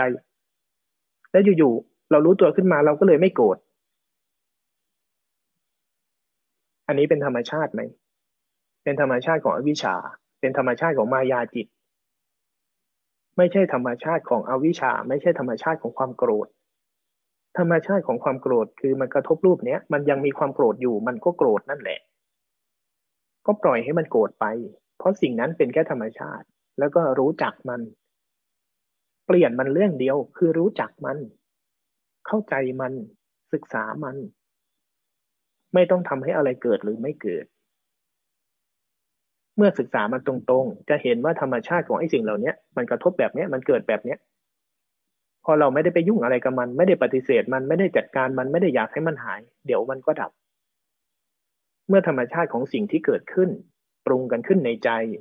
มันเกิดแล้วดับ เกิดแล้วดับ เกิดแล้วเปลี่ยน เกิดแล้วหาย เกิดแล้วเปลี่ยน เกิดแล้วหายด้วยตัวมันเอง ถ้าใจเรายอมรับจนถึงที่สุดนะยอมรับแบบจากก้นบึ้ง ยอมรับแบบถึงที่สุด แล้วมันอยู่แค่ตรงนั้น อยู่แค่เฉพาะหน้านั้น ใจมันมีท่าทีของการอยู่ตรงนั้น ยอมรับกับทุกสิ่งตรงนั้น แบบเฉพาะหน้าอย่างนั้นอย่างนั้นจริง ๆ ยกมือไปง่วงขึ้นมาง่วงจริงๆเนี่ย ถ้ามันเป็นง่วง บางครั้งเราจะพยายามขยับเนื้อขยับตัวปฏิเสธหนีกับมันนะบางครั้งเราก็ทำแบบนั้นเกินไป บางครั้งเราทำแบบนั้นเกินไป โดยที่เราไม่รู้ท่าทีของการยอมรับความง่วงมันเกิดไม่เต็มที่ เราเลยกลายเป็นง่วงเกิดขึ้นเลยขยับเนื้อขยับตัวเพื่อให้มันตื่นเพื่อให้มันตื่นเพื่อให้มันตื่น ไม่ใช่นะ โจทย์ของวันนี้ไม่ใช่แบบนั้น ไอ้นี่เป็นโจทย์ของวันก่อนหน้านี้ การที่ให้ทำแบบนั้นเพื่อให้จิต เพื่อให้สมาธิจิตมันมีกำลัง เพื่อให้ตัวรู้ตัวศึกษา ธรรมชาติของการศึกษามันทำหน้าที่ได้ ถ้าความคิดอารมณ์ที่บอกว่า เออ เข้าไปจัดการมาหน่อยนะ มีเจตนาหน่อยนะ เห็นเหตุมันแล้วก็หยับเปลี่ยนเหตุนะ เป้าหมายเดียวเพื่อทำให้ธรรมชาติของการศึกษาเรียนรู้ตัวเองของจิตทำทำงานได้ ทีนี้โจทย์ต่อมาของวันนี้ โจทย์ต่อมาของธรรมชาติ โจทย์ต่อมาของเกิดดับ โจทย์ต่อมาของอุเบกขา ถ้าจิตมันเห็นอยู่ มันเรียนรู้ได้อยู่ มันสัมผัสรู้ได้อยู่ว่าอะไรเป็นอะไรต่อหน้าต่อตา ในขณะที่ความง่วงเกิดขึ้น ในขณะที่ความคิดเกิดขึ้น ตาก็ยังอยู่ หูก็ยังอยู่ ธรรมชาติของกาย ธรรมชาติของสิ่งอื่นๆก็มี ไม่ได้มีแต่ความง่วง ไม่ได้มีแต่ความโกรธ ไม่ได้มีแต่ความคิด สิ่งอื่นๆก็มีอยู่ แสดงว่าธรรมชาติที่มันทำหน้าที่ในการรู้ในการศึกษามันทำงานอยู่ ถ้ามันทำงานอยู่ไม่ต้องไปยุ่ง ไม่ต้องจัดการ ไม่ต้องพยายามหนีไม่ต้องพยายามขยับเนื้อขยับตัวไม่ต้องพยายามปฏิเสธอะไรทั้งนั้น ปล่อยมัน ให้สิทธิ์กับเขา เมื่อสิทธิ์เขาให้สิทธิ์กับเขา ให้สิทธิ์เขาเกิด และให้สิทธิ์เขาหาย ให้สิทธิ์เขาหาย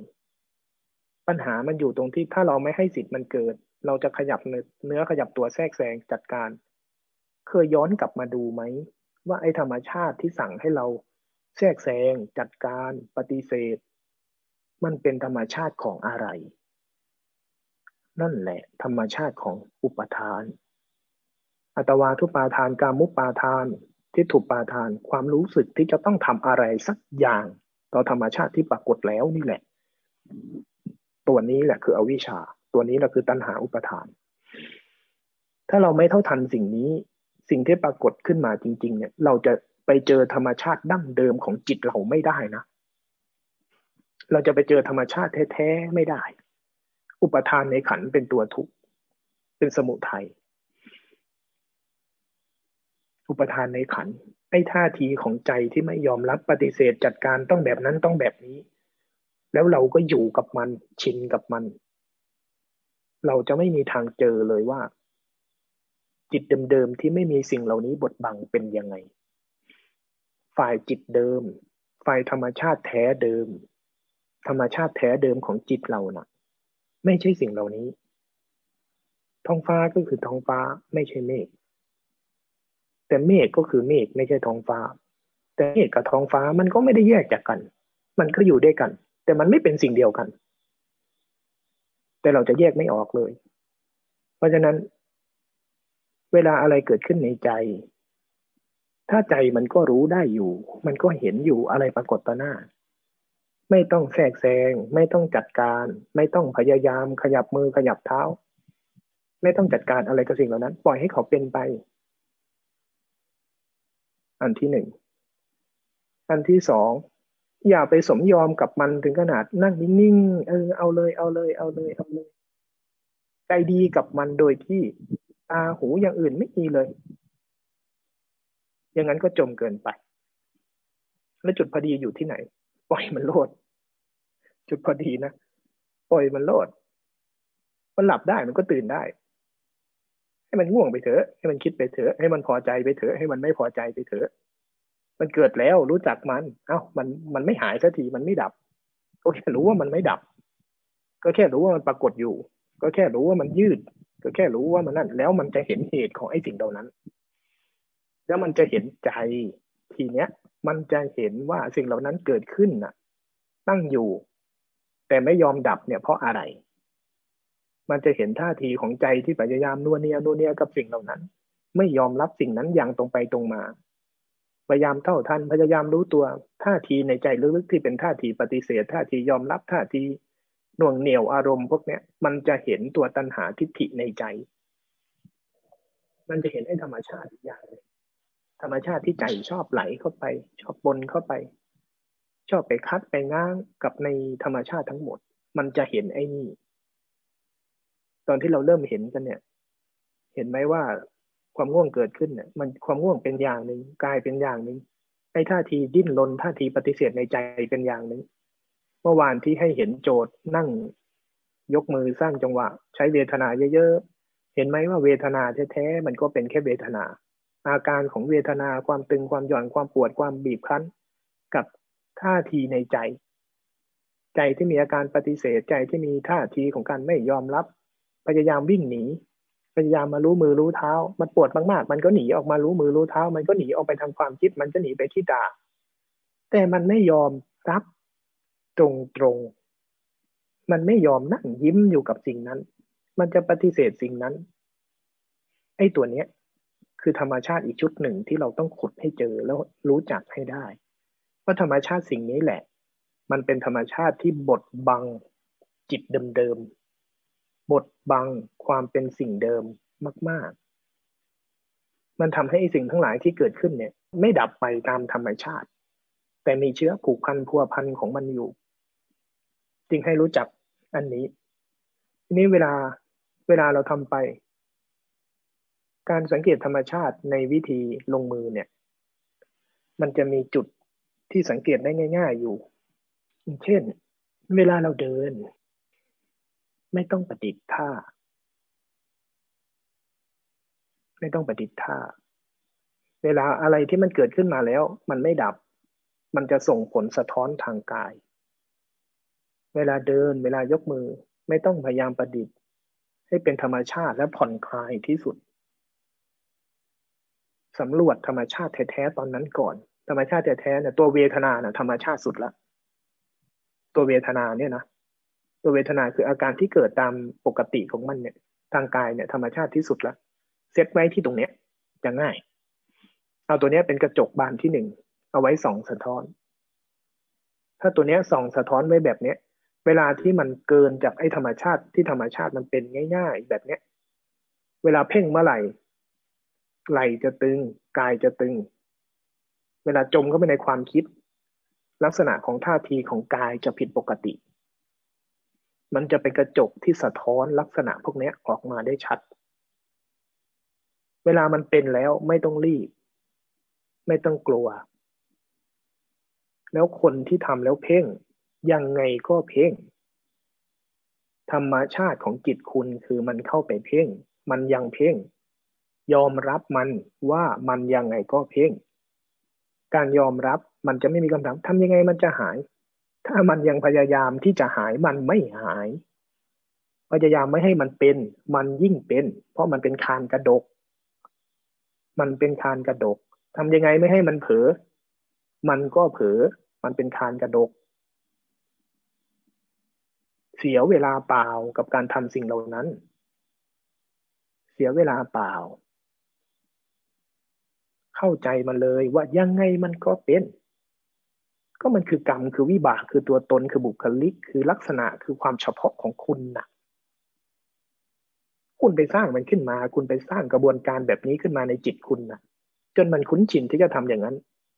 ยอมรับมันสิการไปปฏิเสธนั่นคือการปฏิเสธกรรมปฏิเสธวิบาก ปฏิเสธกระบวนการความเป็นเรา ไม่มีทางที่เราจะเข้าใจธรรมชาติได้จากการปฏิเสธ ไม่มีทาง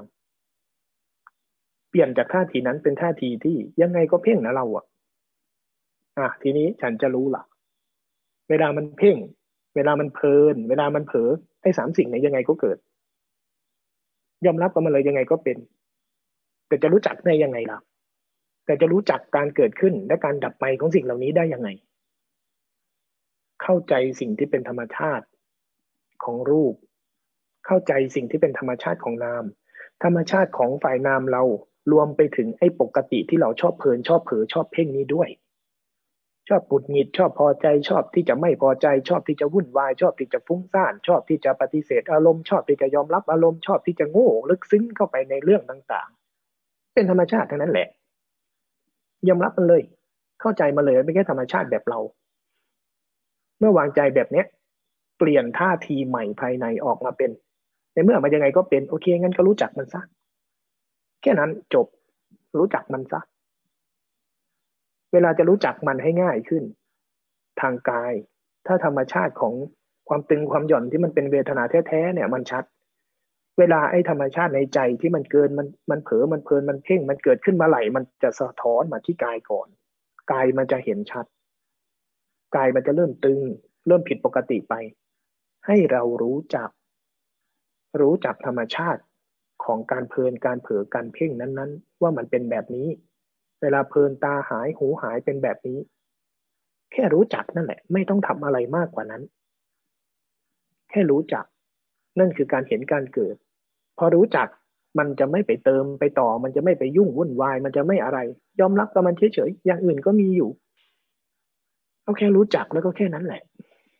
มันจะชะงักลง มันจะหยุดลงชั่วขณะลง มันจะไม่ วุ่นวายกับสิ่งเหล่านั้นต่อ มันจะไม่พยายามแก้พยายามดัดแปลงสิ่งเหล่านั้นและสิ่งเหล่านั้นจะล่วงสลายลงต่อหน้าต่อตา เวลามันเพ่งทางกายมันเพ่ง มันพอมันเห็นและยอมรับสิ่งเหล่านั้นอะ มันจะเห็นจังหวะในใจ มันเพ่งเพราะใจพยายาม มันเพ่งเพราะใจตั้งท่าไอ้ธรรมชาติ ธรรมชาติชุดของอวิชชาธรรมชาติชุดของอวิชชามันจะทำให้เกิดการปรุงการสร้างการแต่งการพยายามการจะอะไรบางอย่าง เมื่อธรรมชาติทางกายผิดปกติ มันจะเห็นไอ้ธรรมชาติในใจ ธรรมชาติชุดของอวิชชาที่เป็นส่วนเกินที่เป็นกระบวนการที่ส่งผลให้เกิดการไม่ยอมรับธรรมชาติทั้งหลาย สัมผัสให้มันถึงรู้จักให้มันจริงในธรรมชาติของสิ่งนี้เอาแค่รู้จักพอรู้จักแล้วโอเค เข้าใจละ คุณหายไปเถอะ ธรรมชาติฝ่ายอื่นก็มีอยู่ ธรรมชาติของตาธรรมชาติของธรรมชาติ ปรากฏตามปกติก็มีอยู่ ปล่อยมันไว้แค่นั้นแหละ ไม่ต้องเติมไม่ต้องต่อ ไม่ต้องแต่งไม่ต้องอะไรกับมัน อยากเป็นก็เป็นไปเรื่องของมัน เดี๋ยวมันก็หาย ไม่ต้องกังวล ไม่ต้องวิตกกับมัน ไม่มีเมฆก้อนไหนที่คงตัวได้อย่างสมบูรณ์แบบตลอดร้อยปีไม่มีหรอก ไม่มีเลย วางใจในธรรมชาติที่มันเกิดมันดับไปเลย ไม่ต้องพยายามแก้เพราะบางครั้งนะปัญหา การภาวนาเกิดจากกระบวนการที่พยายามแก้พยายามปรับพยายามปรุงพยายามสร้างใหม่อยู่นั่นแหละ บางใจแบบนี้ในวิธีภาวนา วันนี้อย่ารีบสัมผัสให้มันดีๆ ให้ธรรมชาติแท้ๆนำหน้า ธรรมชาติฝ่ายกายนำหน้า แล้วมันจะเห็นเวลาที่มันเท่าทันไอ้ธรรมชาติที่ใจสร้างใจปรุงใจแต่งขึ้นบ่อยๆ เวลาสิ่งเหล่านี้ดับไป มันจะถอยกลับมาง่าย ๆ ใจที่มันง่ายๆ ใจที่มันปกติ ใจที่มันธรรมดาธรรมดา มันมีอันหนึ่งนะที่อาตมาได้ยินคนภาวนาไปถึงจุดหนึ่งแล้วพอไล่มาถึงจุดเนี้ยทุกคนจะพูดเหมือนเหมือนกันอยู่เรื่องหนึ่งอ๋อมันเป็นธรรมดาธรรมดาอย่างนี้เองเหรอการรู้เนื้อรู้ตัวนี่ว่าใจจริง ๆ มันเป็นแค่ธรรมดาแบบนี้เหรออาจารย์ทำไมมันดูง่ายจังเลย เอ๊ะแต่จะภาวนาถ้ามันไม่ถึงไอ้ความธรรมดาธรรมดาง่าย ๆ อย่างเงี้ย เสียดายเนาะ นั่นแหละ มันจะอุทานขึ้นในจิตเลยเมื่อใดที่สภาวะธรรมดาธรรมดาของสรรพสิ่งมันเป็นอยู่เช่นนั้น รวมถึงไอ้ธรรมชาติของส่วนเกินทั้งหลายเนี่ย ถ้าจิตมันรู้จักไอ้ธรรมชาติส่วนเกินในตัวมันเองได้นะมันจะเจอว่าไอ้ธรรมชาติเหล่านี้พอมันดับหายไป เอา้า มันธรรมดาอยู่อย่างนี้นี่หว่า แสงสว่างมีอยู่แล้วนี่หว่า สิ่งเดิมมีอยู่แล้วนี่หว่า ท้องฟ้ามีอยู่แล้ว มันเป็นอย่างนี้เองเหรอธรรมดาธรรมดาของมันเป็นอย่างนี้เองเหรอมันจะชัดเจนมากในเรื่องนี้ มันจะกลายเป็นใจที่ตั้งมั่นอยู่ปกติ ใจที่ปกติธรรมดาธรรมดามันจะปรากฏขึ้นมา แต่สิ่งนี้จะไม่ปรากฏ ถ้าเราไม่ยอมรับธรรมชาติทั้งหมดอย่างสุดเนื้อสุดใจ มันจะไม่ปรากฏ นี่คือโจทย์ของวันนี้ ลองไปทำดู ให้ธรรมชาตินำหน้า แล้วมันอยากเป็นอะไรก็ได้ อยากเป็นอะไรก็ได้ เพราะไอ้ธรรมชาติทั้งหลายมันไม่เป็นอย่างที่เราอยากนี่ให้มันจะเป็นอะไรมันเป็นไปเถอะ อะไรก็ได้ ยอมรับมันเลย ถึงเราไม่ยอมรับมันก็เป็น แต่ยอมรับไม่ใช่สมยอม ถ้าสมยอมคือเป็นมาฉันก็ซุกไปนัวเนียนัวเนียไปด้วย โอ้ยง่วงแล้วก็ซุกนัวเนียเอาหัวไปจิ้มอยู่อย่างนั้นแหละ อย่างนั้นแสดงว่ากระบวนการในการที่มันตระหนักรู้ต่อสิ่งนั้น มันไม่มันไม่เกิด กำลังสติสมาธิมันไม่เกิด เราไปเติมเชื้อของธรรมชาติไฟอวิชชาเต็มที่เกินไป แต่ก็ไม่ได้เป็นปัญหาอะไรนี่ยังไงเดี๋ยวมันก็ดับยังไงเดี๋ยวมันก็หาย ช่างหัวมันเถอะให้มันเกิดไป ให้มันเป็นไป แล้วก็อยู่กับมัน อยู่กับมัน อยู่กับมันอย่างให้มันหาย ให้มันเกิด ให้มันหาย ให้มันเป็นไป ไม่ต้องเป็นไปกับมันหรอก แล้วเวลาท่าทีในใจเราพยายามทำไอ้นู่นไอ้นี่ไอ้นั่น ก็เข้าใจว่าไอ้นี่เป็นธรรมชาติของลูกแบบเนี้ยไอ้นี่เป็นธรรมชาติของลูกแบบนี้ ตกล่องคิดอีกแล้วตกล่องเพลินอีกแล้วตกล่องเพ่งอีกแล้วตกล่องวุ่นวายอีกแล้วตกล่องพอใจอีกแล้วตกล่องไม่พอใจอีกแล้วตกล่องของความพยายามอีกแล้วโอ้แต่ละอย่างนี้เป็นกระบวนการเป็นลูกของใครของมันเนาะอยู่อย่างนั้นแหละรู้จักกับธรรมชาติเหล่านี้ไปตรงๆ ไม่ต้องทำอะไร เดี๋ยวมันเกิดมันดับของมันเอง แค่นั้นในกระบวนการภาวนา